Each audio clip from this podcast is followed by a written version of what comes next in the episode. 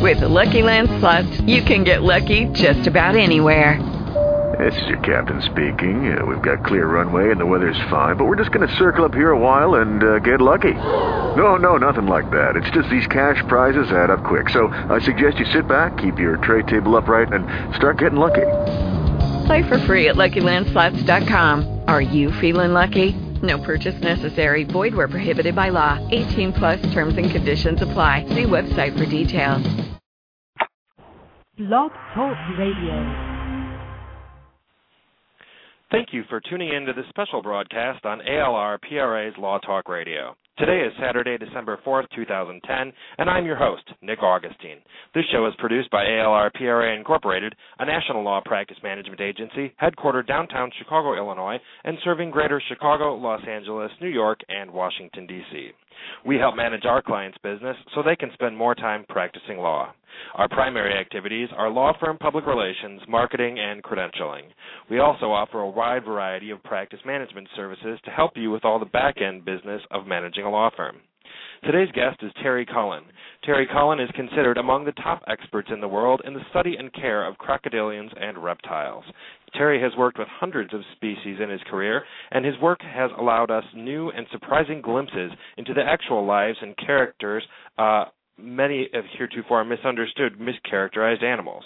We do have a great show here for you this afternoon, and we invite our callers by uh, questions by either email directly at nick, N-I-C-K, at A-L-R-P-R-A dot com with Law Talk Radio in the subject line, or please call in by dialing area code 917-889-9732 and pressing option 1 to be placed in the caller queue. The telephone number again is 917-889-9732, option 1 for the queue. We do have a couple quick announcements before we get underway today. First, we want to let you know that the Collaborative Law Institute has uh, a program coming up uh, on January 25th, 2011 from 2 to 5 with a reception following from 5 to 6, MCLE seminar at the Chicago Bar Association located at 321 Plymouth Court, Chicago, Illinois.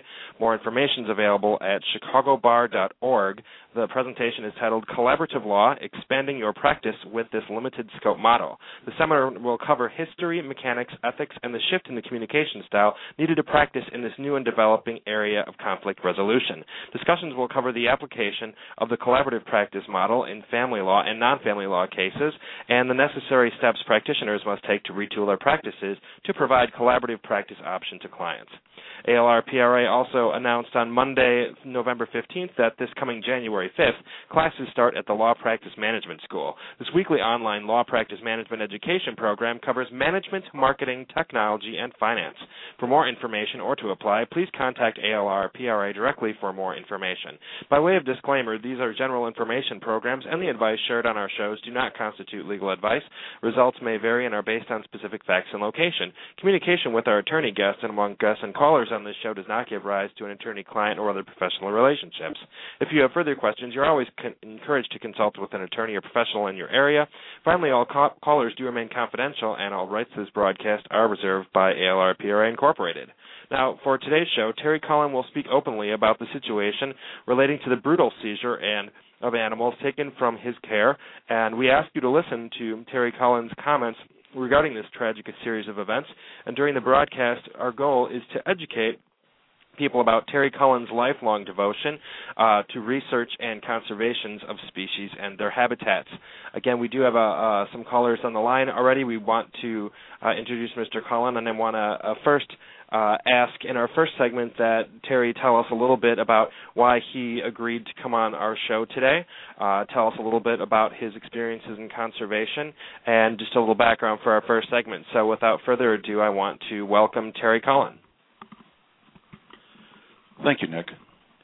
Um, my reason for being on the show is relatively simple and straightforward, and uh, it surrounds the horrific circumstances uh, that uh, I and my associate have been subjected to, uh, relating to an event that occurred on May. Well, we're told it started on May the 12th, uh, 2010. We're finding out that that's probably not uh, technically accurate. Um, in a nutshell, Nick, uh, I've lost virtually everything. I've lost my reputation. I've lost my validity within my field.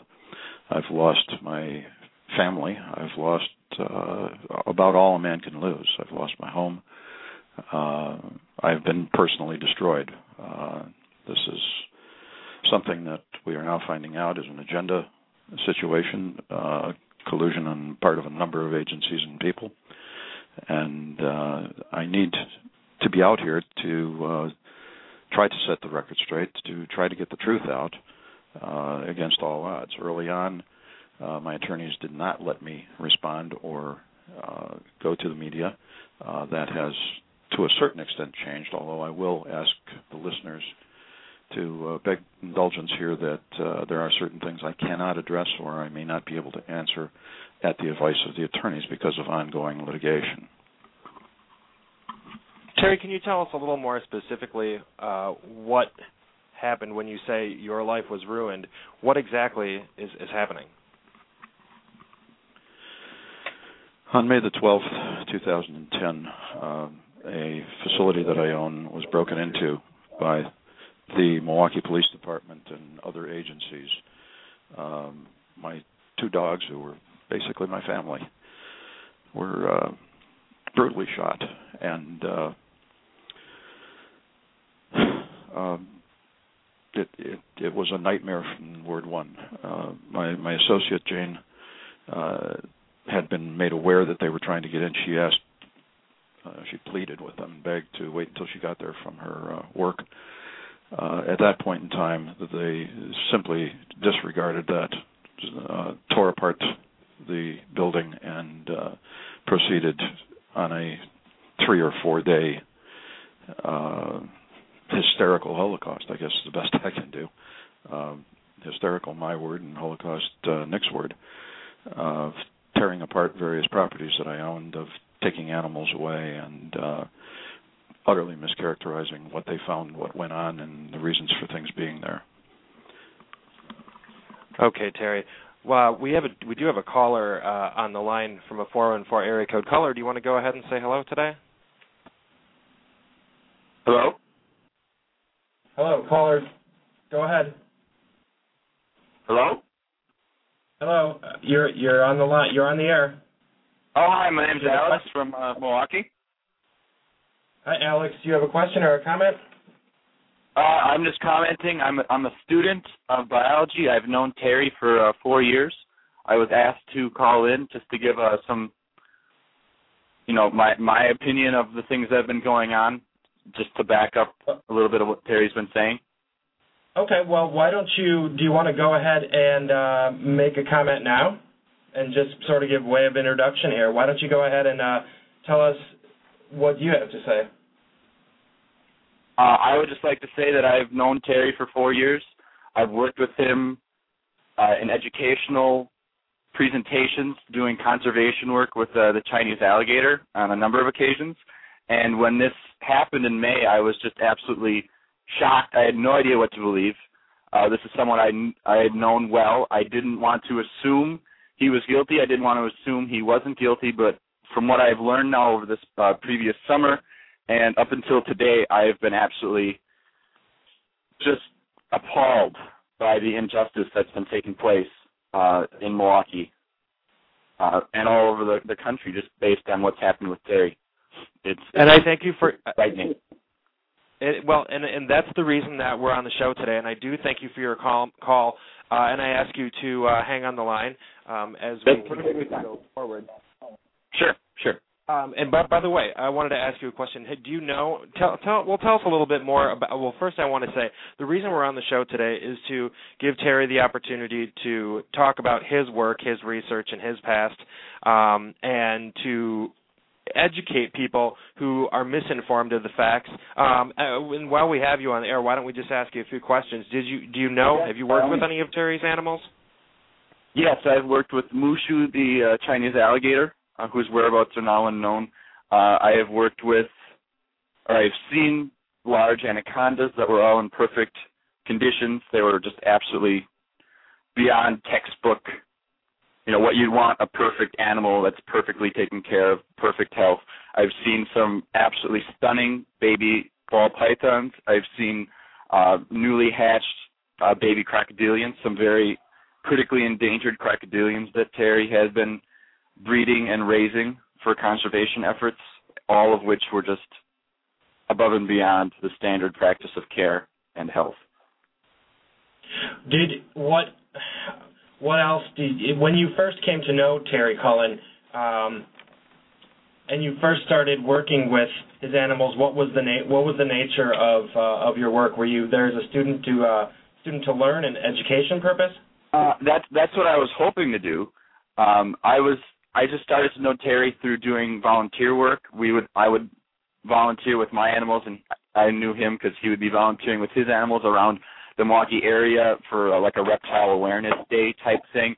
Uh, after a while, I started working directly with Terry, where we would do conservation talks, where we, you know I would be holding Mushu, the Chinese alligator, and Terry would be uh, educating the public, whoever was, or you know, whatever crowded around us at the time, trying to raise a little money to help the uh, conservation efforts in China. Um, so that that was that would be the nature of of the work that I was doing. I was never able to actually work directly with Terry with a large number of animals due to the fact that he was raided. His animals were taken from him. Most of them are now dead. Uh, it's just an absolute apocalyptic event, and uh, it's unfortunate. It's incredibly unfortunate for Terry, and I've also uh, been removed of some of the hopes and dreams that I had to learn more about animals through Terry. So that that is also quite unfortunate. Well, that is, and I'm just going to leave us on speakerphone here so we can all have a conversation here. Terry, do you want to respond to some of his comments? Uh, my only response is uh, thank you for your honesty. Um, I uh, one of the things that's always been incredibly important to me is mentoring. Uh, far too little of that is done nowadays. Um, when I was young, I was fortunate enough to have people who would allow an inquisitive little kid to come and sit in the laboratory and ask lots of silly questions. Um, most of these opportunities have been uh, pretty much taken away from people. Uh, the status quo in much of the professional world is one that has tended more and more toward elitism rather than sharing of information. Uh, that in and unto itself is a very dangerous trend, especially in the scientific field. Um, my uh, my hopes and dreams were always to set up a nationwide and uh, eventually a global mentoring program for people who were novices. Um, it uh, was something that I was working on with another group, uh, Zoological Association of America, and uh, also was trying to establish it within the IUCN Crocodile Specialist Group, and they were more than open to it. Um, most of these plans have now been truncated by this travesty of events that occurred. We have another caller. We're going to take a caller from Florida. Uh, caller from Milwaukee, you're still on the line. Caller from Florida, go ahead. You're on Law Talk Radio with Terry Cullen and Nick Augustine. Yes, I'm glad to be on with you. Thanks for taking the call.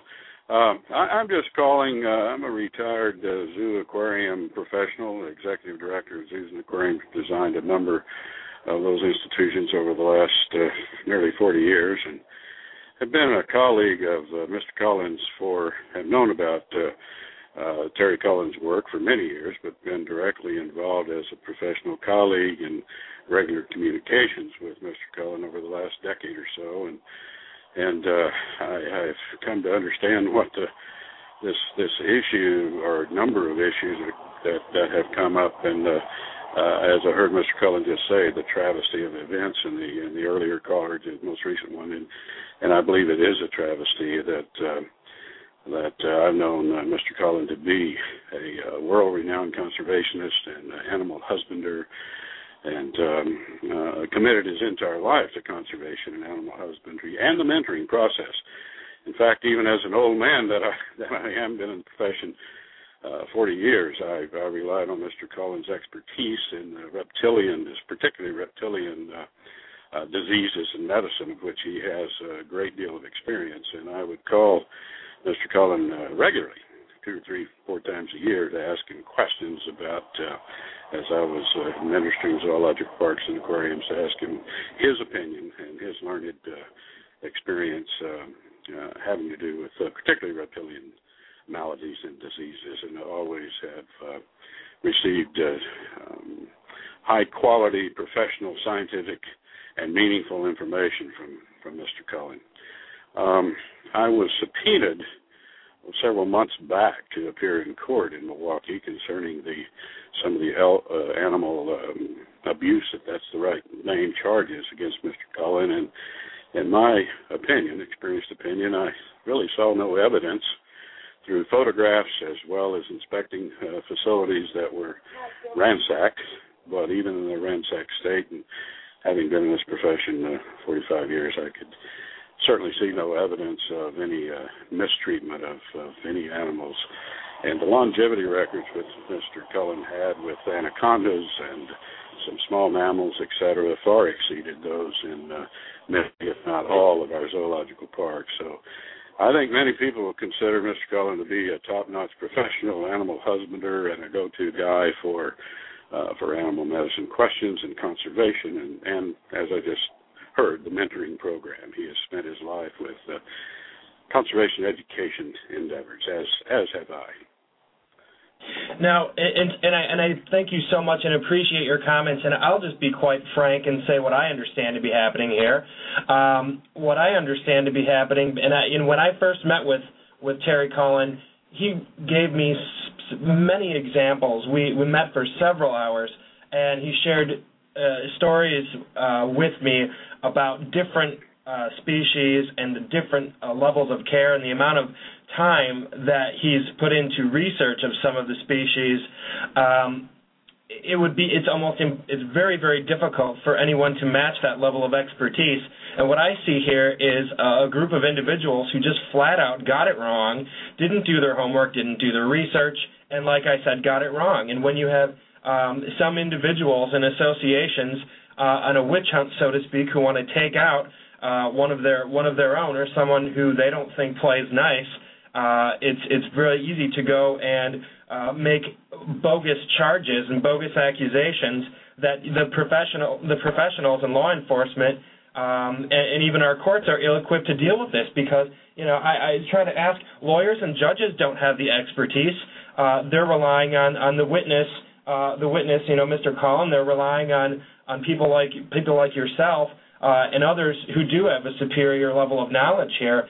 And there's a serious problem where, again, the powers that be simply don't understand, and they can only use the Pavlovian response um, to what they normally think of as within animal care. Uh, most people think of animal care uh, with their dog or their cat, uh, and that's their level of knowledge. They are completely ignorant of anything regarding you know certain certain species. Could we talk a little bit more about some of the uh, some of those examples? Well, I Terry think we can. And I, and I think you've uh, you know hit hit the nail on the head certainly. And in, in in my opinion, my observation, and my understanding and knowledge of the situation is that the that the animal abuse and the criminality is on the prosec- prosecutor side. Uh, that I think it was. It seems to me, it looks to me, have, having some exposure to it, and certainly years of exposure to Mr. Cullen's expertise, as uh, as just as you you said, in short term, it's simply a setup to destroy uh, a person and his program for you know speculate on what the reasons are, but uh, it, uh, it certainly. Um, uh, uh, certainly, the animals suffered where were in proper care for decades, and then within months were either dead or or close to it due to uh, the uh, lack of knowledge and lack of uh, lack of expertise and lack of caring on the prosecutorial, the government side. Well, and that's and that's why I'm personally, and these are my words. I'm the one who's calling this a Holocaust. I'm the first one who said that, and I'm going to continue to say that because I think that's what happened. You had all these animals who are in Terry's care, animals that were deposited from different uh, different people who were either unwilling or unable to rehabilitate and care for those animals, uh, and trusted them with an individual who put his life's effort into the rehabilitation and conver- conservation of certain species and and again, like you say, authorities come in, take the animals out, put them in improper care, and all, all these animals. How many animals have been lost or as a result of what I'm uh, now calling a holocaust? Uh, on the hands of the Milwaukee Police Department. And again, uh, for the prosecution or a judge, you would almost need to hire someone like Terry Cullen, who is an expert, to even talk about or get into these matters. Well, exactly, and and my experience in the in the in the court there in Milwaukee was was a travesty in that the expert opinions on the side that was going to testify, not on behalf of Mr. Cullen, but on behalf of the animals, was disallowed in testimony. We uh, several experts traveled because we thought it knew it was the right thing to do uh, for the benefit of the animals to make sure they, as rapidly as possible, went to an institution or individuals, be they institutional or, or, or so-called private, that had the expertise and the facilities and the commitment and the will to maintain the animals. And uh, we had no opportunity at all to express those. We were we were just disallowed to participate. We just sat in the outer in the outer chamber and, and listened to um, appalling uh, comments. And, and my I'm no attorney, but uh, and I'm no uh, uh, uh, uh, judge. I'm not an expert in the legal system, but I'm not a dumb guy. And I I was appalled by what I saw in that courtroom in the in the two or two and a half hours I was there. One of the, one of the things we haven't discussed is the participation of the media in this, and um, very early on, especially one particular media source from the Milwaukee area, uh, did a lot more than just buy into this. They uh, they created a hysterical situation um, by nature of out and out lies, misinformation, mischaracterizations, uh, using inappropriate sources, to not doing actual research, and uh, listed themselves as partnering with the Milwaukee Police Department to bring me to justice. Um, it was a horrific feeling for me. I've never been in trouble in my life. Uh, for any of the listeners out there, uh, if any of you have ever gotten a uh, traffic ticket, you have experienced the level of trouble that I have been in in my lifetime. I've I've only had a traffic ticket in my life, or several traffic tickets. Never been involved in anything else. Um, that's it. That's that's simply it. Uh, I have given virtually everything I've ever earned to conservation, uh, put my life into it. Uh, the set of circumstances that occurred at uh, the one property that they broke into first, uh, just to clarify that, I had had to move a very large number of animals from one facility to another facility in midwinter. I had to make that move as short as possible. I ended up moving these animals because of mechanical failures in another building. And uh, those animals had to be put the only place I had to go with them, which was a building that was uh, no longer, for the most part, no longer used by, by me or the Conservancy. This was meant to be a temporary move.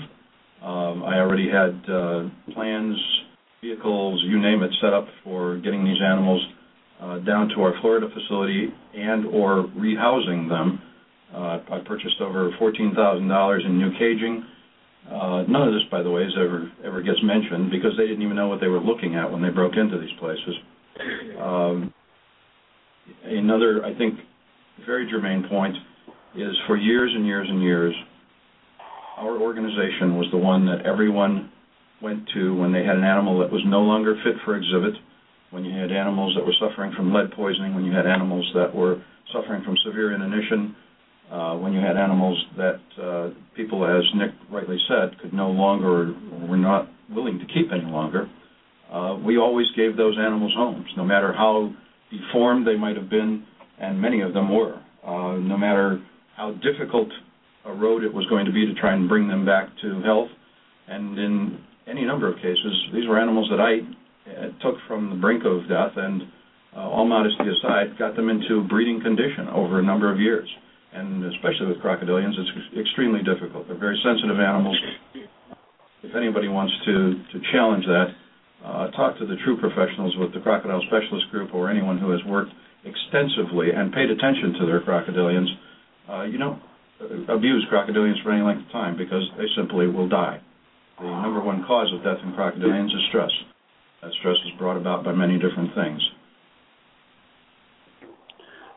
Let's take a let's take a and before we I'd like to go on and talk a little bit more about the education and some of the research here. But again, uh, for those of you who are listening, and we are skipping our commercials today. We normally pause for commercial breaks, but we're just going to keep going through here uh, because there's a very a lot of information. We want to bring it to a forefront for the benefit of people who are listening to this program after it's broadcast. And again, we do appreciate those who share the links. We have a permanent link to this broadcast after it's complete, and that can be shared using social media and other resources, including newsletters, emails, and put on websites. And we're working on uh, getting a platform for communication for this cause.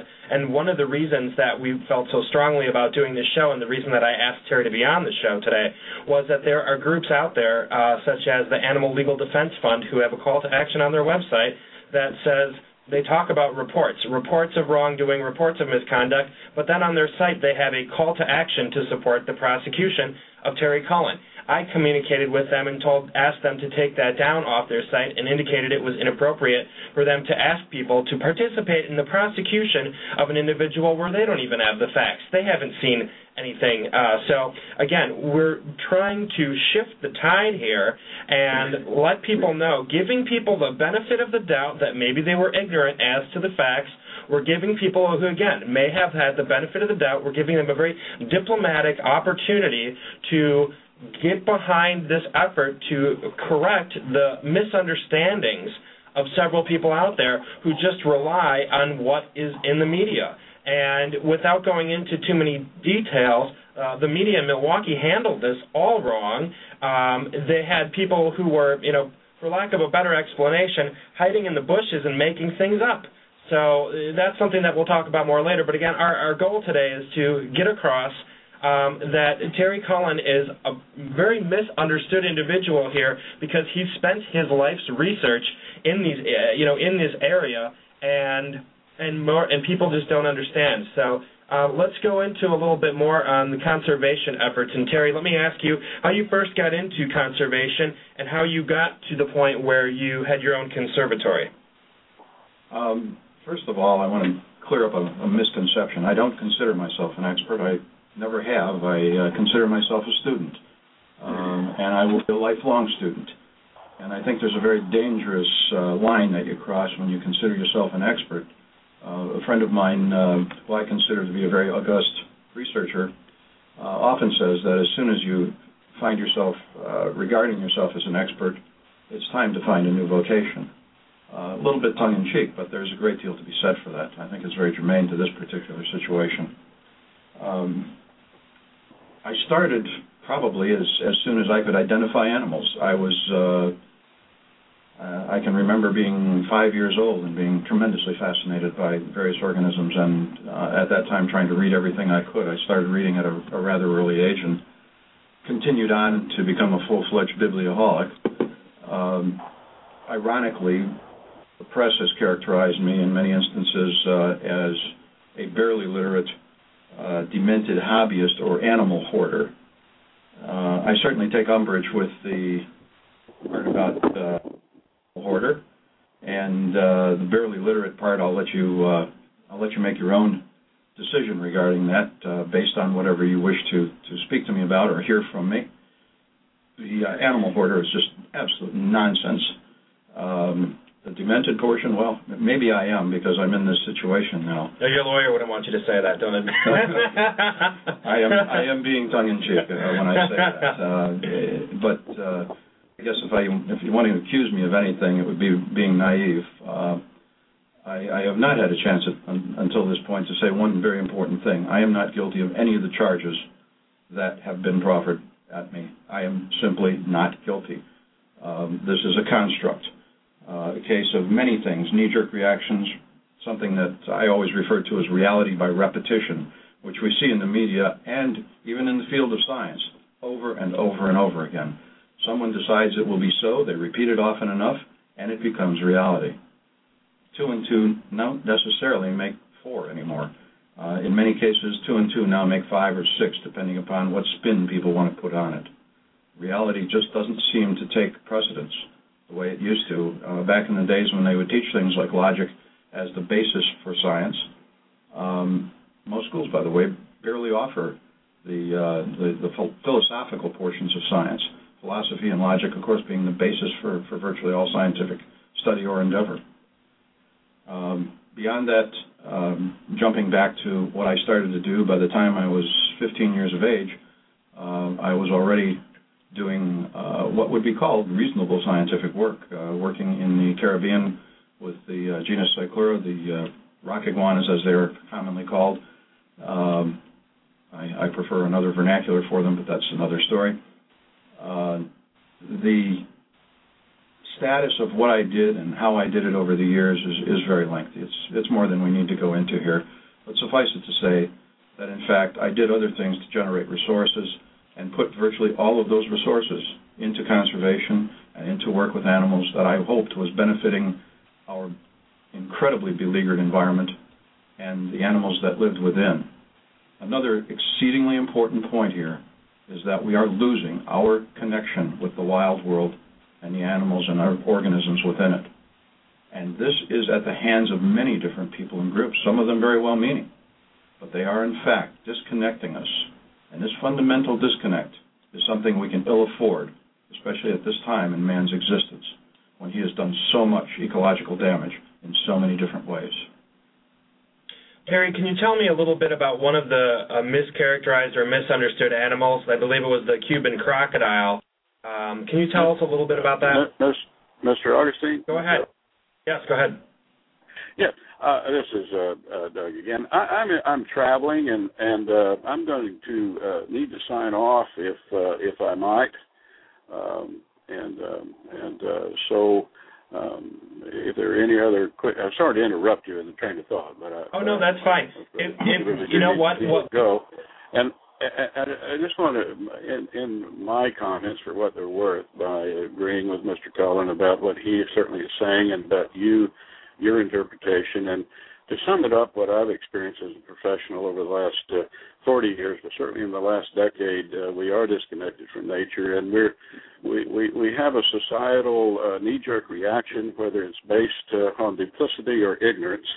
The end results are the same and and we're we, we're being driven uh, by by grand often by grandstanding uh, politicians, uh, uh, agenda-driven special interest groups, uh, self-serving conservationists and scientists, and and uh, hyper-sensational media, and all those things come together to make a perfect storm to entrap um, circumstances as well as individuals, uh, as as uh, like the ones we're talking about today, and you're to be uh, admired and, and and encouraged for your uh, for your courage in in bringing out, try to bring out the uh, the facts of these of these uh, circumstances, and, and and in support of real conservation and, and what I'm going to call real conservation and real science and a real understanding of of the natural world and those of us that are in this uh, profession to uh, uh, to educate and to uh, conserve uh, our world's uh, resources, both in our backyards and and in every wild for every wild thing and in every wild place. So, with with that bit of of comment, I'll, I'll, I'll sign off. And if there's anything otherwise I could be of help, please please uh, let me know. I think Mr. Cullen would know how to uh, to uh, contact me in that regard. Well, Doug, thank you very much for calling in, and we will be in touch offline. Um, again, we're trying to gather people in a movement of support, so uh, every every contribution is certainly beneficial and valuable, and we thank you for your valuable time in calling in. Um, I'd like well, to. Uh, can I can I ask our caller? Are, are you still there? Yes.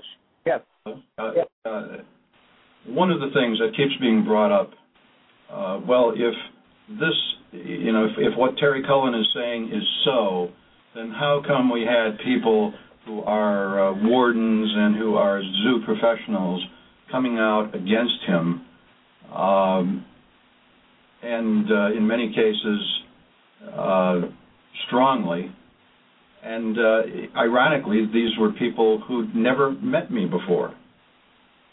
In almost each each uh, case well, or each scenario.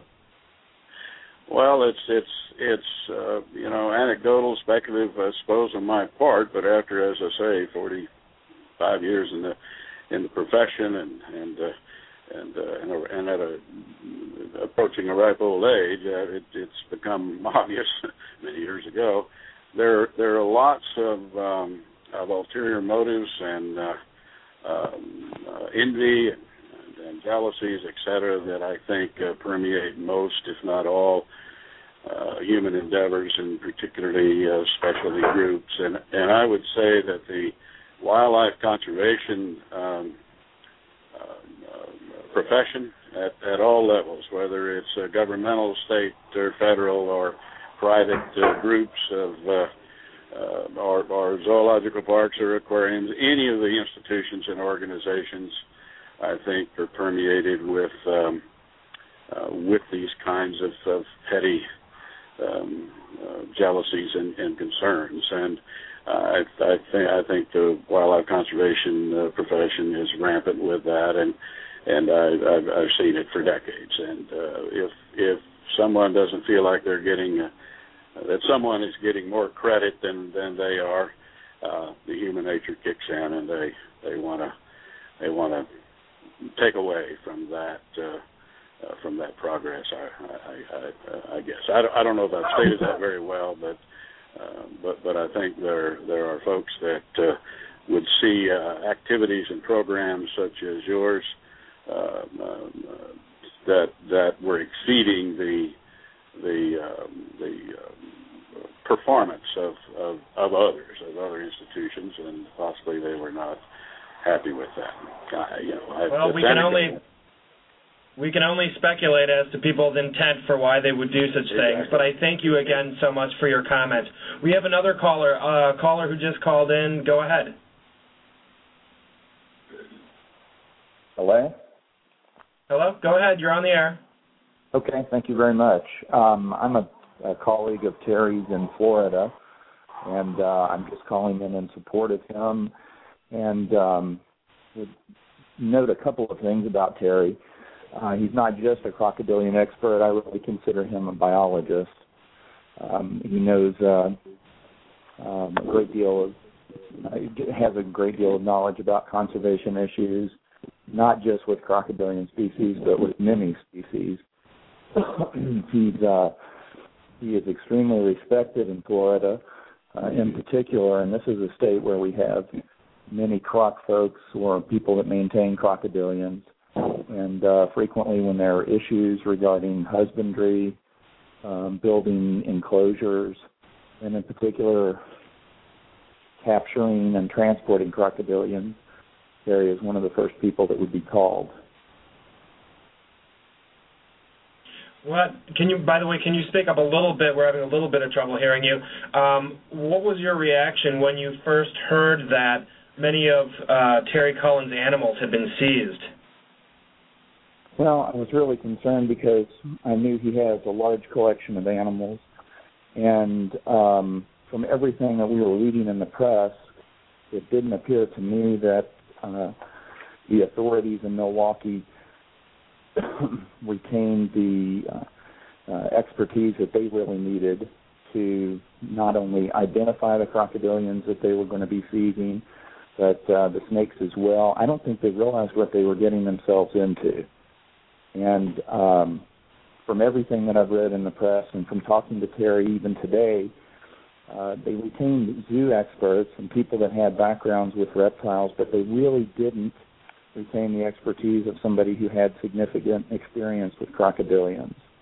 And uh, I think that was a huge problem with the number of animals that they encountered.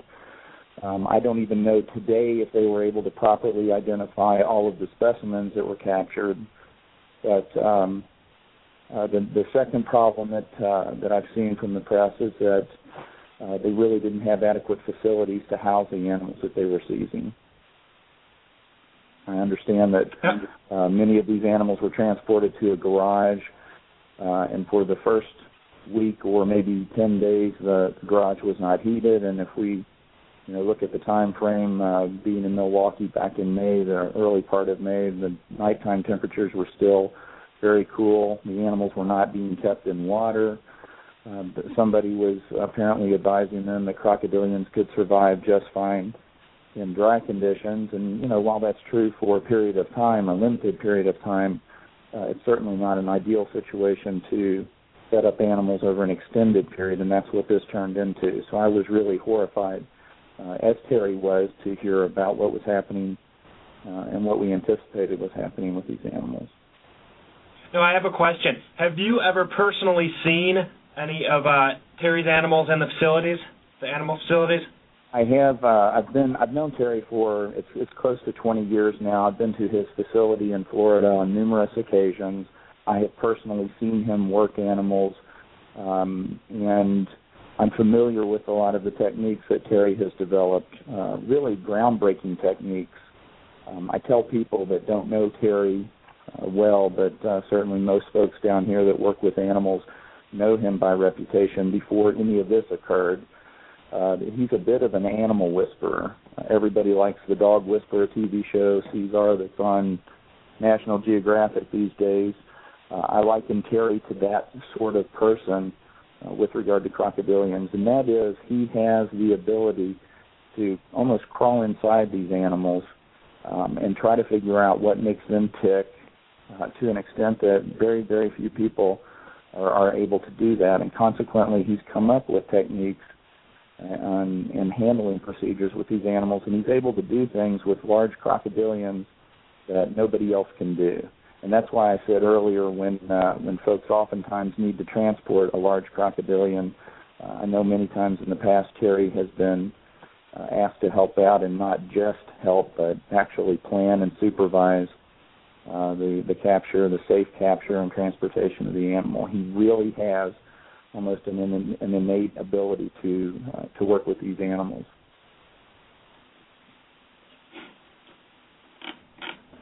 Um, as far as some of the things that you saw in new techniques developed, can you give us any examples of those? Um, I know you were starting to talk about Cuban crocodiles a few moments ago. Uh, an animal that I think you could probably go to many uh, zoo curators across the country and, and private individuals that maintain Cuban crocodiles, and they'll tell you that uh, because of the reputation that these animals have, that uh, they're tantamount to velociraptors, today's velociraptors, and I think Terry has has shown that that's really not the case. The uh, the Cuban crocodile is no doubt an extremely intelligent animal, but many of the crocodilians are. But it's an animal that has a tremendous response to food and uh, I think Terry's really the first individual that recognized that, and it's not a particularly dangerous animal once you uh, once you figure that out and you learn how to work the animal. I've seen Terry do things with uh, Cuban crocs that I really, if I hadn't witnessed it firsthand, I wouldn't have believed it it, it could happen. Uh, and I know that his techniques have sort of been taken on by others, like uh, Flavio Morrissey down here in Florida, and and uh, uh, Flavio uh, also began training Cuban crocodiles. But you know, really, most of that that work really began with Terry many years ago, and uh, and it continues to today. Uh, a, a, point of irony here is uh, I, I, hate to go this direction at this point, but the AZA was uh, intimately involved in the uh, in this in this whole procedure that uh, was done against me, and yet I worked hand in hand with the AZA for a long period of time. I was on their crocodile advisory group. Um, I was the one who founded the very first uh, program for collecting funds for conservation for reptiles and especially crocodilians. Uh, they didn't even have anything in place. They didn't even have a bank account. And I uh, started it out by donating a check that uh, I'd gotten from doing a TV show so that we would have a, a, some seed money for this fund. Uh, also, the probably the most touted management school. They offer various management schools with the AZA, and the one that is touted the most uh, is the uh, Crocodilian School. And uh, caller, I uh, I happen to know that you went to that Crocodilian School. Am I correct? Yes, that's correct. Did they ever tell you who founded that school or who conceptualized it? Uh, actually, they did, and it was uh, Terry Cullen's idea, Terry's brainchild. Yeah, uh, actually, in my living room, came up at one point in time, and I felt we needed to do something like this. Uh, again, I'm not trying to sit here polishing my own hood, but uh, it's it's just so incredibly sad to me that what has come out of this is a picture of me that is the antithesis of who and what I really am. It is one of the most hurtful things that has ever occurred to me in my life on almost every level. Um, I, you know, the animals that I love, I watch being destroyed at the hands of people who think that they're doing right or doing well or doing good. Uh, Nick had mentioned something a little bit earlier with regard to a group, uh, uh, Animal Defense Fund or Animal Defense League. They sent uh, letters around to curators and zoo directors, and the response to those letters was fairly immediate. And we had zoos come and take animals from us based on those letters.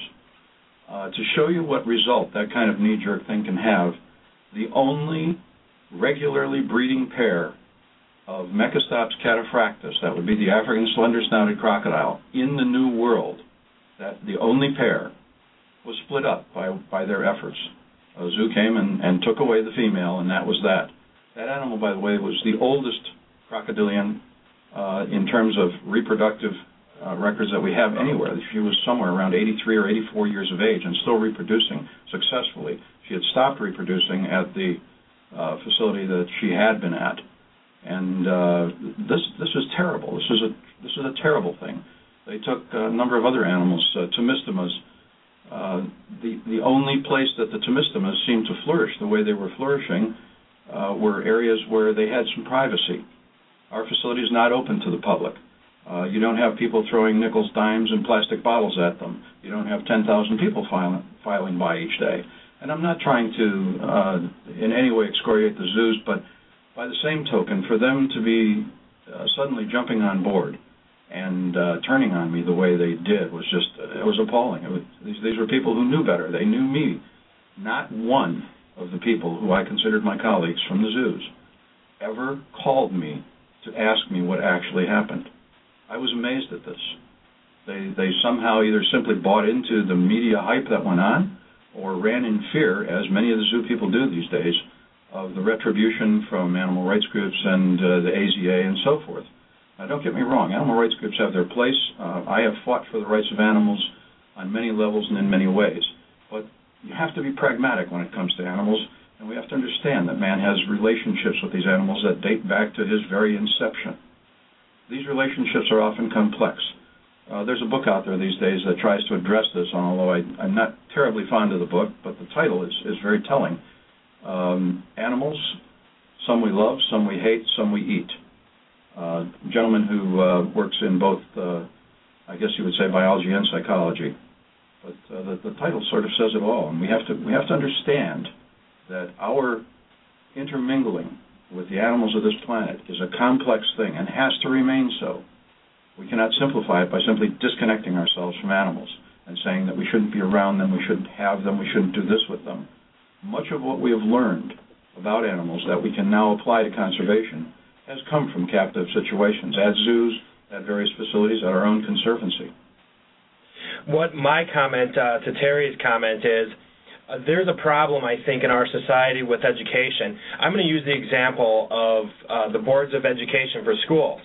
The boards of education are charged with putting together the curriculum to teach our students and many boards of education around the country are staffed and filled with members who are not educators, who are rather doctors, lawyers, dentists, or other professionals in the community, and it's a political position to be serving on the board of the board of education.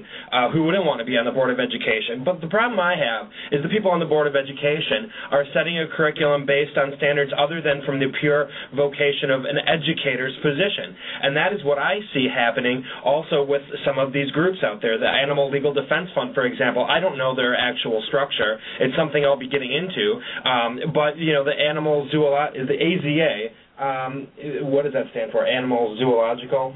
No, that's the uh, Association of Zoos and Aquariums. Okay.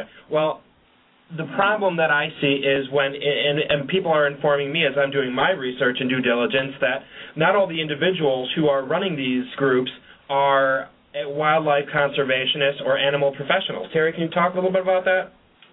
Well, years ago, and uh, I think our, our, caller would probably concur with this, although I'd like his take on it as well, uh, because I know that he has, uh, for many, many years, uh, been a been a student himself of the, the zoos and how they operate and so on.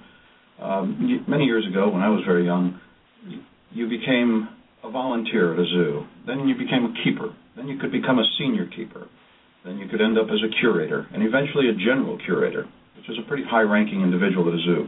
From there, you would go to an assistant directorship and eventually become the director if you had the right stuff.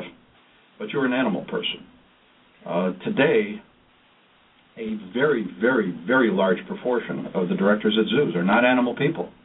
Uh, they come from private business, and uh, the bottom line is, in many cases, you have institutions that are masquerading as conservation organizations when in fact they're entertainment facilities with a great deal more concern for how many cotton candies they can sell in that year's time. Obviously, the zoos have to be able to support themselves, as with anything else in a capitalistic situation. Uh, they've got to be able to generate money. They've got to be able to survive that way. But uh, they, in, in so many instances, it's it's like the, the kettle calling the pot black, where they they, they will turn around and vilify uh, private individuals or, or uh, institutions that do not belong to their group uh, based on nothing more than uh, lack of knowledge and, uh, as our other caller was saying earlier, uh, sometimes envy. Yeah. caller, do you have a comment on that? Um, I really I don't have a significant comment, but uh, I would say that there is no doubt um, more business expertise infiltrating zoos. I think in our country today out of necessity, and the reason for that is um, funding, as Terry touched on. Um, it's it's not enough to build a zoo and they will come and it will float uh, in the black. Uh, unfortunately, uh, there are not a great deal of public dollars available to many zoological parks, and uh, uh, they've had to turn to uh, generating funds through fundraising initiatives and uh, developing donor relationships, and uh, that has taken some of the upper echelon focus probably uh, away from the daily animal care. But uh, I still think that the majority of uh, certainly major zoos in the country retain animal expertise at the general curator level. But it's a different environment than what we saw in the 1960s and 1970s. There's no doubt. Yeah, and one of the things that I, I when I first met Terry, I told Terry that I thought that he had a responsibility to the wildlife and scientific community to stand up and tell his story and set the record straight on some of his efforts and um, to encourage education of children. Um, again, as we look to generations who are, are coming behind us, um, you'd like to ideally see the the level of research that's gone on with some of the uh, individual uh, species such as the Cuban crocodile and the Chinese alligators uh, to continue this research. So Terry, I ask you uh, your comments on educating um, education generally, educating children. What are some efforts you have done? What are some efforts that need to be continued? Uh, I think first of all we have to realize there is a dearth of education in this day and age. It just uh, isn't happening the way it used to. Um, one thing that I have said over and over again, and this is a quote from me uh, education, not legislation, is the answer to our environmental problems or challenges. And uh, we continually try to legislate things, and it doesn't work. And the next thing you hear is we need a new law, we need a new law. The laws become nothing more than a bizarre encumbrance. Uh, and I know this is law radio, but uh, one of my one of my favorite people was a gentleman who lived a long time ago, who was an orator and legislator, Marcus Tullius Cicero. And to quote him, "The more laws, the less justice." Um, it has never been more true than today. This this is a situation where we have Gordian complexity within the legal system that has made it uh, chaotic and it has made it, uh, from my observation at least, and I'm not a lawyer, and I, I, I claim ignorance, uh, and, and thankfully so in many cases, to to many of the machinations of, of the legal system, but it, it, it's a almost to a point where it just doesn't work properly. Uh, I'm certainly experiencing much of that, and uh, I, I, I don't know. The education is absolutely the primary thing we need to focus on if we're going to save ourselves, much less the rest of the world. We are all part of this integrated concept that we call the Earth, and uh, we've we've already done significant damage uh, to our environment in many many ways, and uh, you know it, it's it's a question of stepping back from being politically correct and start being honest and start telling the truth and having that truth accepted. We just don't see anyone out there. Uh, in, in the 1960s, we had people talking about human overpopulation when, ironically, our population of the planet was much lower than it is now. Now, when the, when the population is much higher, our resources are going away rapidly. Uh, we have people not wanting to ever even address this. I was uh, I was roundly criticized for addressing this at one point in time at a a lecture I was giving, but uh, I'm, I'm not trying to sit there and, and give people religious direction or family planning. I'm trying to show them a bigger picture, which is that we have put this planet at incredible risk. And with that, ourselves, if you truly care about human beings, you have to understand that we are, in fact, part of a very complex web. Well, and the balance um, with.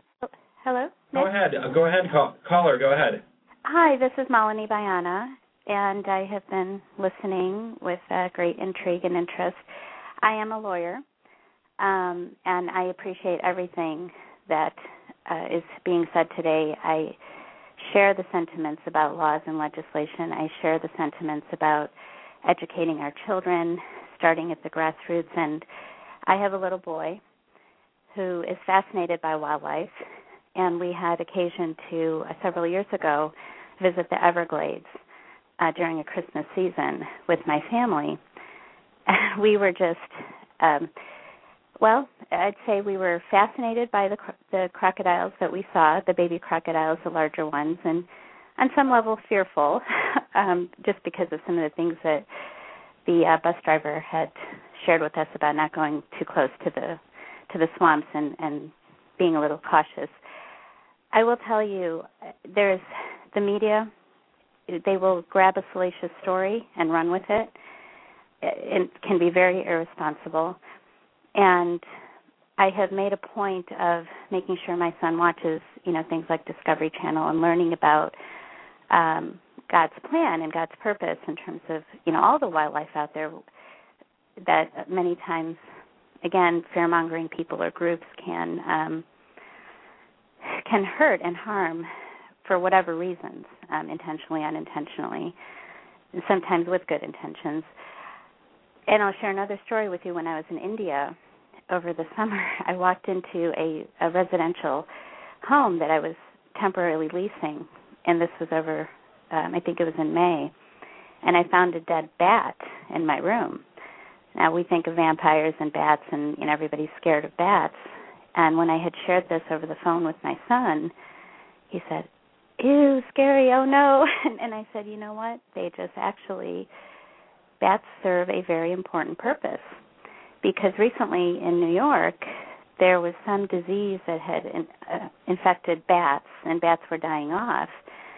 And then they had a problem with mosquitoes because bats actually eat mosquitoes and control the mosquito population. so you have, you know, this large city now infested with mosquitoes and little things like that um you know to not allow our children and future generations to be fearful to educate them to to understand that they can have good purposes and and as um was said part of the web of this this ecosystem of ours that you know supports the human race as well so that's all I wanted to say. Malini, thank you so much for your comments. Terry, do you have a response? I, I do, and I think that uh, that is the sort of thing that we need to do so much more often. Um, when I am talking to school children of all ages, one of the first things that I do is I will hold up pictures of various animals, and I'll hold up a picture of a bunny and a dog, and I'll hold up a picture of a snake, and I'll hold up a picture of a black widow spider, and so on. And uh, I'll let the kids choose. I'll say, okay, which ones are the good animals and which ones are the bad animals and invariably they will go to uh, you know the spider or the snake as being a bad animal, and the, the, the bunny or the monkey is is a good animal. Uh, at which point it opens the door for me to say, but you're all wrong. There's no such thing as a good animal or a bad animal. They're simply animals. Animals that have developed to do particular things, to live in a particular way. Uh, you know, the professionals will call it exploiting a particular niche. Uh, but in reality, this is something that children really need to understand. There isn't a bad animal on the planet. As much as we may absolutely be disgusted by ticks or mosquitoes, they're part of this big chain that we live in. Uh, is it wrong for us to protect ourselves against uh, things like uh, tick-borne illness or other zoonotic diseases or, or transferred diseases? Uh, no, no, I, that's part of our survival. That's that's what we're doing. But by the same token, we need to make uh, our children and everyone understand that these animals are part of this greater complex web, and our very survival, our own very survival, depends upon understanding and allowing these animals, understanding these animals and allowing these animals to survive. And one of the things I've said over and over again is isn't the ultimate right of an animal species its continued survival on the planet? We get so caught up on, on, on individual animals, we lose sight of that sometimes. And someone will have a you know a horrific story about a person who has mistreated uh, a pet fox or whatever it might be. Uh, yes, this is something that we need to deal with, but by no means at the expense of the rest of the foxes in the world, because now you've uh, passed legislation that keeps people from working with foxes. It's a big problem, and I want to finish the show out today by suggesting that there is a lot of work to be done in communicating and broadcasting a message to people that sometimes law enforcement gets it wrong. Sometimes the media gets it wrong sometimes people are misunderstood. In this case, Terry Cullen's work with his conservancy and research with these animals is largely misunderstood by the powers at hand. And Mr. Cullen's future, his liberty, his life is in the hands of these individuals who are ignorant as to the animals that were in Mr. Cullen's care. Uh, Terry, what, what do we what, do you have any thoughts on uh, how we best can communicate and, and turn the tides? I wish I did. Uh, I will say to the listeners that I am facing life in prison for crimes I never committed. I have never been in a situation like this. It's the most frightening thing you can imagine. And as I said at the outset of the show, I've lost virtually everything I've ever had on all levels. Uh, things I loved, people uh, who I who I cared about, who can no longer even be around me because of some of the charges uh, that have been leveled at me. Um, it's it's it's a nightmare. It's an absolute nightmare. I, I can only continue to do things like appear on this program and hopefully other uh, media events, true media events, not the hype. Uh, one of the things that our, our caller uh, mentioned was spurious news, and uh, it is just rampant these days. People have little regard for the truth. They just want to hear the sensationalism. And even on the animal planet and discovery programs, it's the most vicious this and the most venomous that. Those are terrible things to be teaching people. Instead of teaching people moderation and understanding, what we're doing is sensationalizing things. The worst part about this, and the most ironic part for me, is that if we told the truth about the animals, there are so many things that are more fantastic than what they are trying to convince us of the, the real truth. If you if you start putting that so, the fact that crocodilian brains, one of the things that I was working with and have been working with, the glial cells on the exterior of that brain in most animals, uh, those are feeder cells. We find out that in crocodilians and probably other reptiles, these cells are acting as director cells, where they're harnessing various groups of cells together to provide greater intellect with a much smaller brain mass. Uh, these are tremendous things. They have uh, significant capacity to enhance man and uh, enhance man's survivability in things like Alzheimer's. Um, there are many, many other areas of, research uh, where we're learning more about the animals, and offshoots of it can benefit us on many levels. Uh, one other, just to, throw it out there, the dermorphins, which are substances found in amphibian skin. Some of them are up to 700 times more potent at relieving pain than morphine, and yet very, very little addiction is involved. Think of that for the cancer patient or someone who's going through uh, a burn uh, rehabilitation or something like that. These are incredible parts of the animal world. And rather than telling us how vicious this is or how terrible that is, let's look at these things for the magnificent organisms that they are. And let's look at this as how can we, as custodians of this planet, protect ourselves and the animals that we share this planet with. I'll tell you one the earth indeed is not flat, the earth is round. And there as history as as long as man has been uh, you know walking the earth, um, there have been those who don't understand uh, the reality in science. And there are problems when the, you know one of the things that Terry had mentioned, nothing's worse than being right. Um, let's talk about the ulcer, for example. Well, that's a that's a pretty good example. The uh, gentleman, uh, an Australian doctor, who made the discovery that ulcers were not caused by what they thought they were caused by, meaning uh, excess stomach acid or, in some cases, out and out stress, but uh, that they were erosions that were caused by bacteria. Um, he was just roundly criticized for for almost a decade by the uh, medical community and the the, uh, the the folks from the pharmaceutical companies, of course, who produced antacids and so on, didn't want any part of this, so they were against him. And believe me, that's a powerful lobby. Uh, eventually, he persevered and won out, but at the expense of his own well-being and health. Um, it's it's a terrible thing. Being right is awful, especially when you're the first one. Uh, I, I've had it happen in in my lifetime on a number of occasions. Uh, things where I was the one to point out emerging uh, ideas, emerging, uh, in some cases, technology and so forth, things that I came up with. Um, the resistance is incredible. I'll give you one quick example. I was at an AZA meeting many, many years ago, and uh, this was a meeting with the Crocodile Advisory Group. And I was taken out of the meeting by two of the folks, uh, senior zoo people, and told that I was setting a terrible example by training crocodilians and that someone was going to get hurt and it was going to be an awful situation and the zoos would be at risk and I'm putting myself in too close a contact with the animals. Um, I was infuriated because I was treated like a child rather than asking me why I did what I did. I wasn't training them so that I could have them jumping through hoops and uh, you know barking for treats. I was training them as a management tool.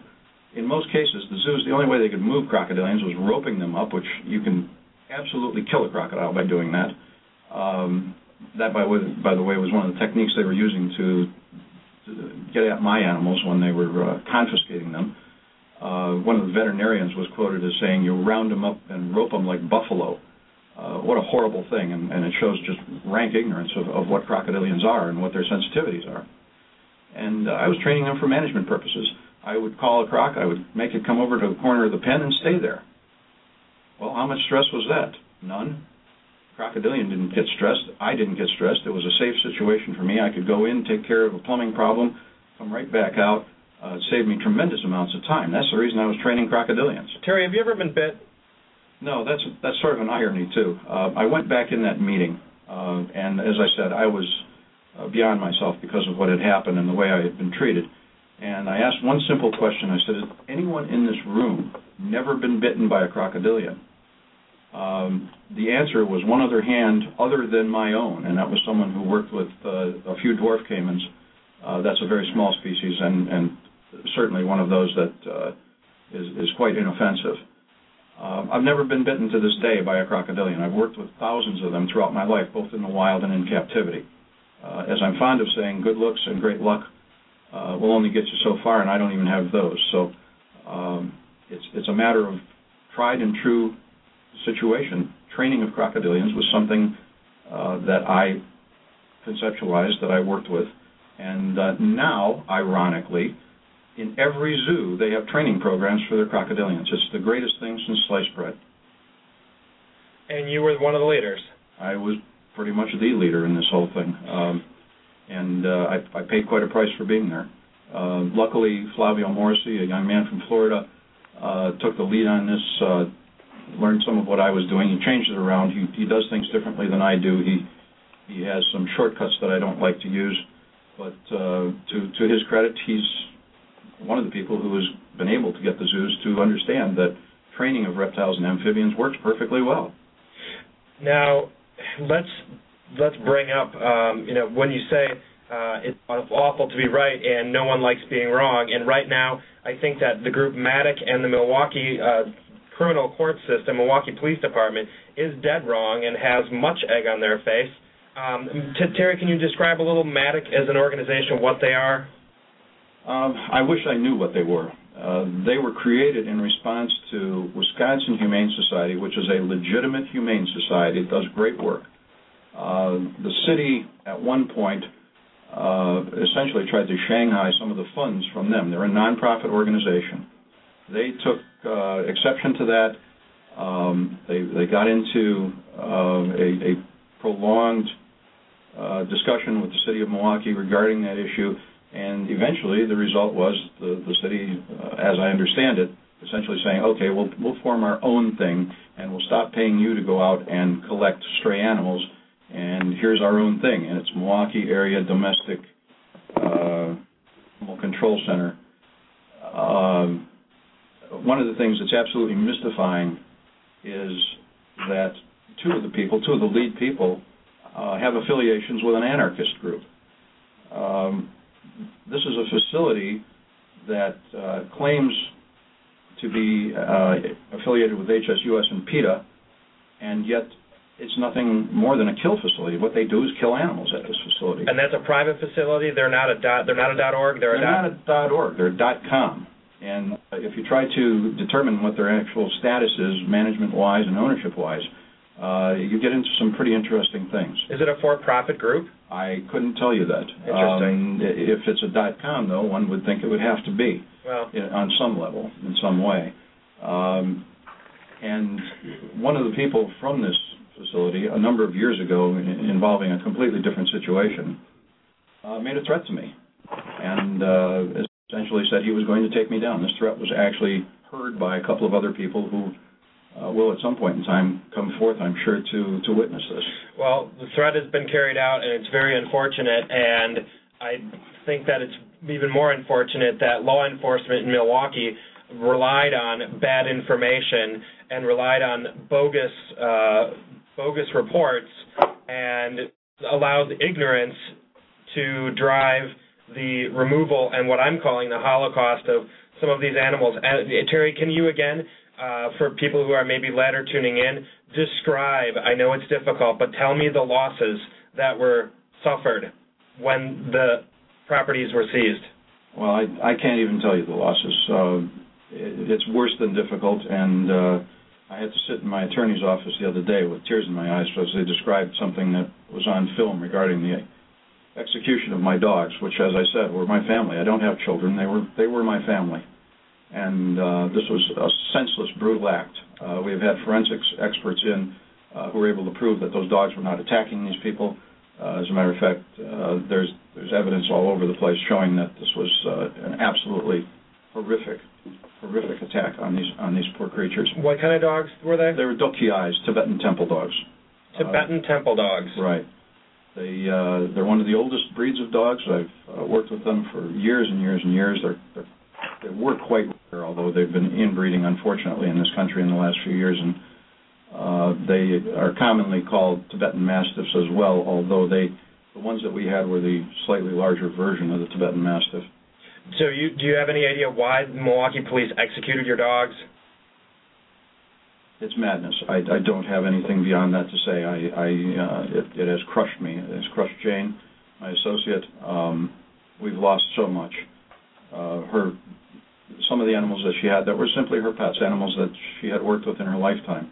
Um, ironically, she's charged, as as I am, with cruelty to African giant pouch rats. Um, interestingly, she holds every known longevity record for captive African pouch rats. Uh, the animals that she had exceeded the known or published longevity of seven years, ten months. That's the longest that we can find in any institution, although there's an anecdotal report of one of them living nine years. Um, Nick, a little earlier, I showed you something. This was the receipt when we purchased those pouch rats. So, what year is that? Okay, I'm just, I'm uh, in, in front of me is a receipt from. Uh, okay, the receipt is dated uh, August 24th, 1996. That makes these animals virtually double the greatest known age in captivity. African giant pouch rats go through an endocrine dysfunction toward the end of their lives. Now, we had purchased six of these rats. A couple of them had died in uh, the past year and a half of old age. And this endocrine dysfunction will cause them to lose hair. They become like little old men, little old ladies. Except in this case, they were like 150 year old men and 150 year old ladies. Uh, to our knowledge, no one has ever approached these longevity records. If this is mistreating animals, then please explain to me on what level or how. Uh, once again, a lack of understanding of what these animals need. If these animals are squeaky clean, they die. They have to reinoculate their gut tracts continually by coprophagia. They eat their own fecal pellets. Uh, you always have to leave some in there with them. Uh, we were criticized for wire caging. Well, the wire caging for these animals works out extremely well because they decorate. They have little paws like raccoons do. They take paper, they shred it into strips, and they decorate and form little cocoons inside their cages to approximate what they would have in the wild. Uh, they're remarkable. They're absolutely remarkable creatures. Uh, Jane took very good care of them. Uh, did she feed them every day or leave food in there for them? Absolutely not. If you do that with uh, the African pouch rats, you risk uh, moldering of that food, and they are prone to fungal infections. So what you do is you feed them four, or four or five times a week, and provide them with sufficient amounts of food that they do just fine. You keep their weight on them, and their weight stays good until they get extremely old. They become thin, and eventually they do, fact, like all of us, pass away. Caller, first caller who was uh, calling in from Milwaukee. Are you still there? I am. Can you can you tell me a little bit about when you first uh, uh, saw uh, and met some of Terry's animals and the facility? Whether did Terry explain some of these things to you? Did you learn some of these things? I've been learning more and more just through this occurrence, uh, quite quickly and quite in conversation and, and passing. But just my first recollection is I had a uh, carpet python that I was worried was sick. I was always very uh, finicky about my animal's health, and if they ever showed any signs of anything wrong, I really wanted to make sure that they were in better health. So I, I actually went to one of Terry's properties. He looked at my animal, found out that it was actually fine. I was just overly nervous about it. But in, in being at Terry's um, property, he showed me a newly hatched ball python that he had bred, and it was absolutely. I didn't know that. I didn't know ball pythons could look that good and it was just better than a pet store, better than any other breeder than I had ever seen. Um, I don't know how Terry was able to do that, but I was I'm still absolutely shocked at what Terry was able to uh, produce. More than tech, beyond a textbook perfection of uh, captive breeding of the ball python. In my, for my opinion, I've been keeping animals for ten years now. Uh, not to the extent of the previous colleagues of Terry and Terry's expertise but still uh, more than your average person person on the street, I would say. Nick, Well, uh, I- I may I may I jump in here real quick? Sure. Um, again, I- I'm a domestic relations attorney, and I deal with law enforcement all the time in, in areas of domestic violence.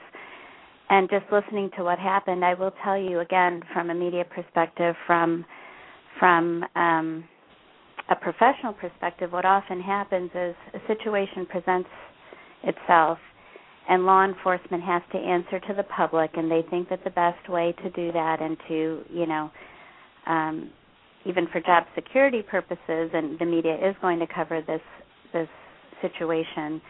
Come in, get tough on crime, you know, punish the accused before they're even proven to be guilty.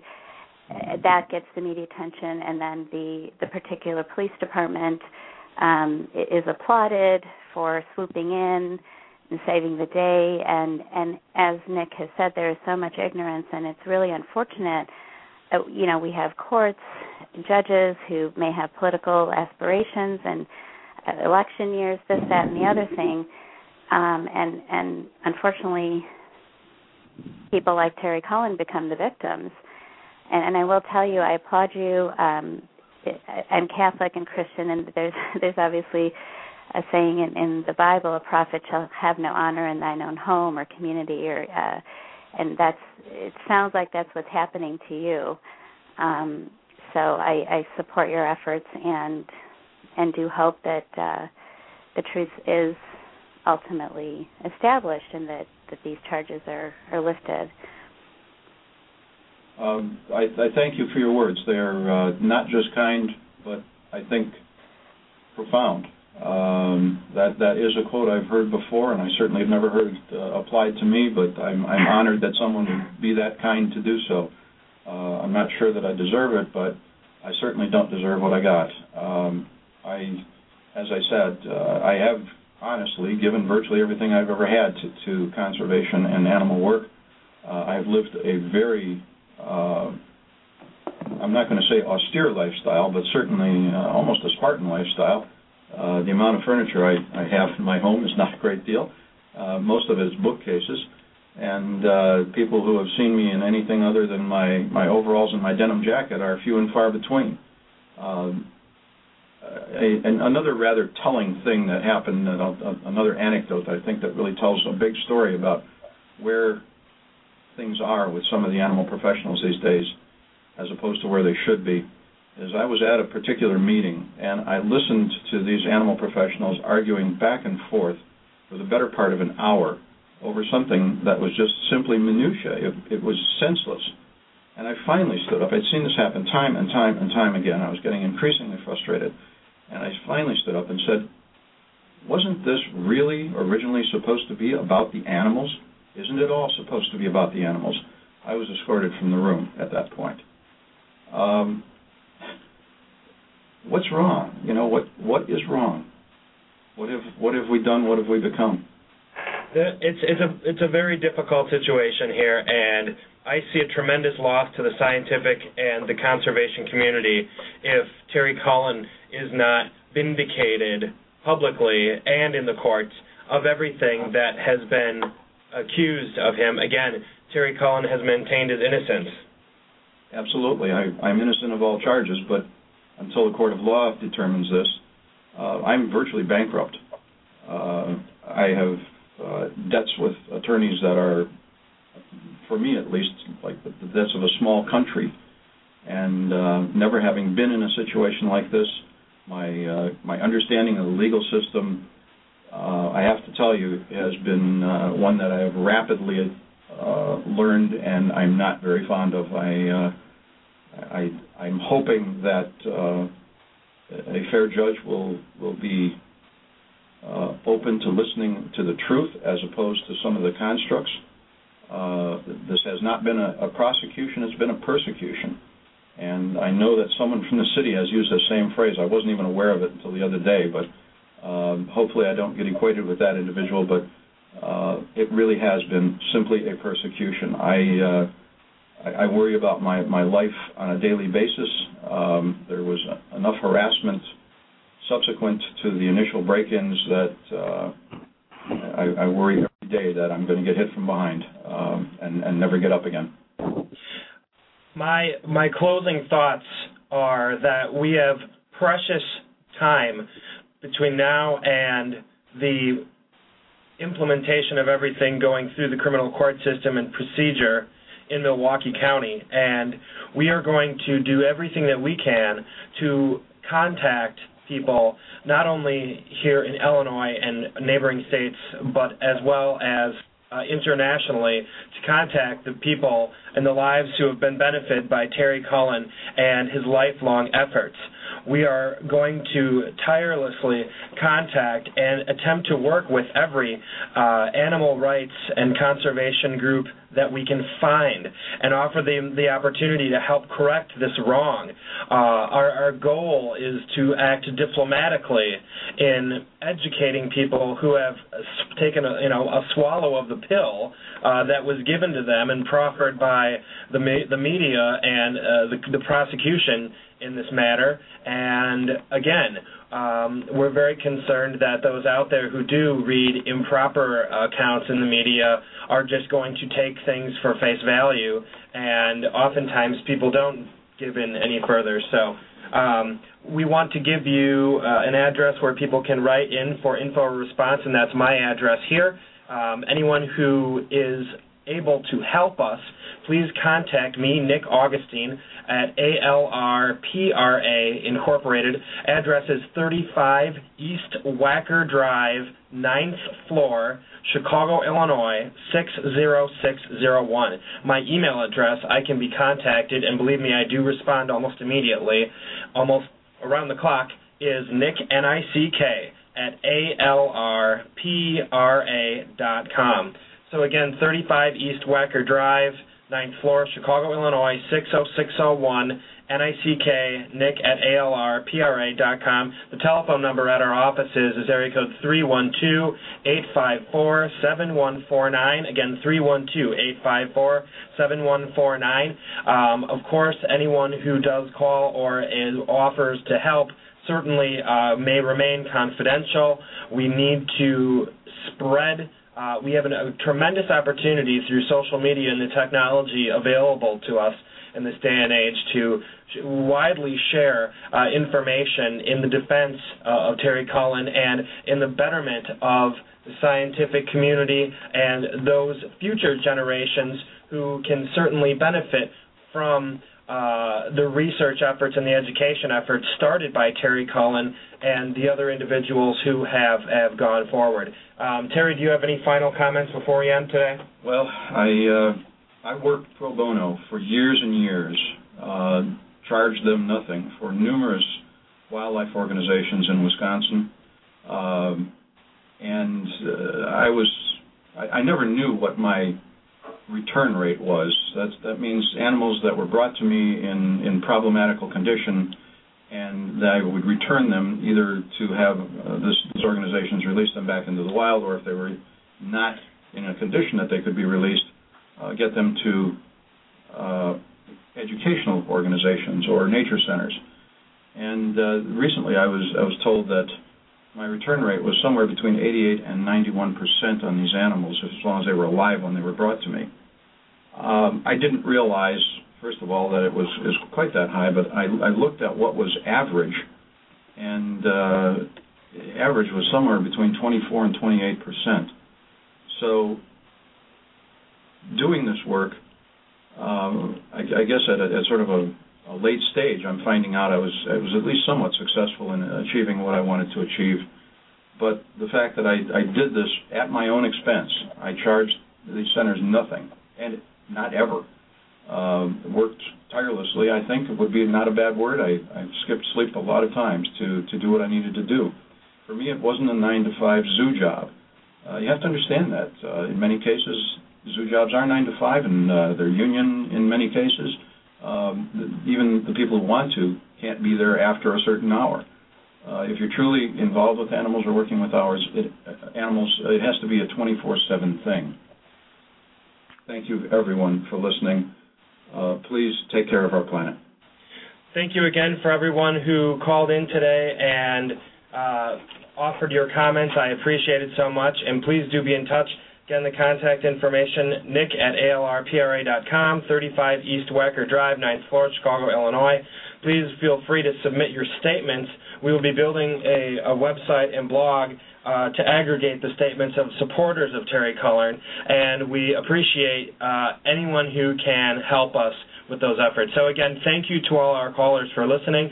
Um, if you found this show on social media, please feel free to, and you can find the link to the program on ALR PRA uh, on Facebook, facebook.com forward slash ALRPRA. Um, also by on Facebook searching for Law Talk Radio. That's our Law Talk Radio page.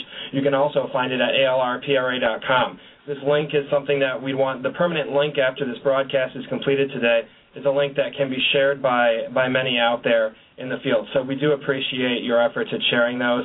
And um, we thank Terry for being here today and as we as we go through the process, uh, we will bring periodic updates um, to the case and share more of the people who are are supporting uh, Terry Cullen and his research and conservation efforts. Um, actually, w- before we uh, sign off, we want to offer some uh, resources. Terry, do you have any uh, resources you want to list? Well, I don't know if resource is the right word. Every, every time that I, I speak to people, I offer a reading list that I think is extremely important in this day and age to get people back to realizing how far we have gone from center and to try to get correct thinking back in what we're doing. The first book that I would like to recommend is something called The Cult of the Amateur. It's by Andrew Keen. That's K E E N. Uh, it's a very, very interesting book, and the worst part about the book is that virtually everything he predicted has come true. Uh, it has to do with how the internet has affected our lives and uh, has, has definitely played a part in the dumbing down of America. Next one is uh, by a Chicago author. It's called Junk Science. It's by uh, Professor um, Dan Agin, A-G-I-N. Uh, so much of what goes on in this day and age that is touted as the right thing or science really is junk science, and it's more designed to achieve an agenda than it is to put the truth out there. Uh, it's a book that has not made a lot of friends because Mr. Agin or Professor Agin has uh, uh, been very direct about uh, his his, uh, his thoughts on this, and also his research has been incredible. Um, finally, there's a book that's called Lies. I'm I'm sorry, I'm reaching here. It's Damned Lies and Statistics. It's by Joel Best, B-E-S-T. Uh, he also published another book called More Damned Lies and Statistics, and it shows you how the truth can be manipulated, uh, both in the media and otherwise. And it's so often, manip- sometimes it's not even purposeful, but it's so often manipulated to achieve certain agendas. Uh, in this day and age, few people are schooled in logic and statistics for the sake of truth. Thank you, everyone. And thank you, Terry, again, and thank you again to our callers. Again, this is a general information program, and the advice shared on the show does not constitute legal advice. Results may vary based on specific facts and location. Communication with our attorney, guests, and callers does not give rise to an attorney-client relationship. If you have further questions, you're always encouraged to consult with an attorney or professional in your area. All callers remain confidential, and all rights to this broadcast are reserved by ALR PRA Incorporated. The Law Talk radio programs are brought to bring our attorney and non-attorney audiences tips, tools, and practice information that can use to be better informed practitioners and consumers of legal services. With guests and listeners located nationwide, we appreciate the opportunity to use this socially networked radio program to bring people together and share collective intelligence. Again, this is Nick Augustine for ALR PRA Incorporated, and we thank you for your time.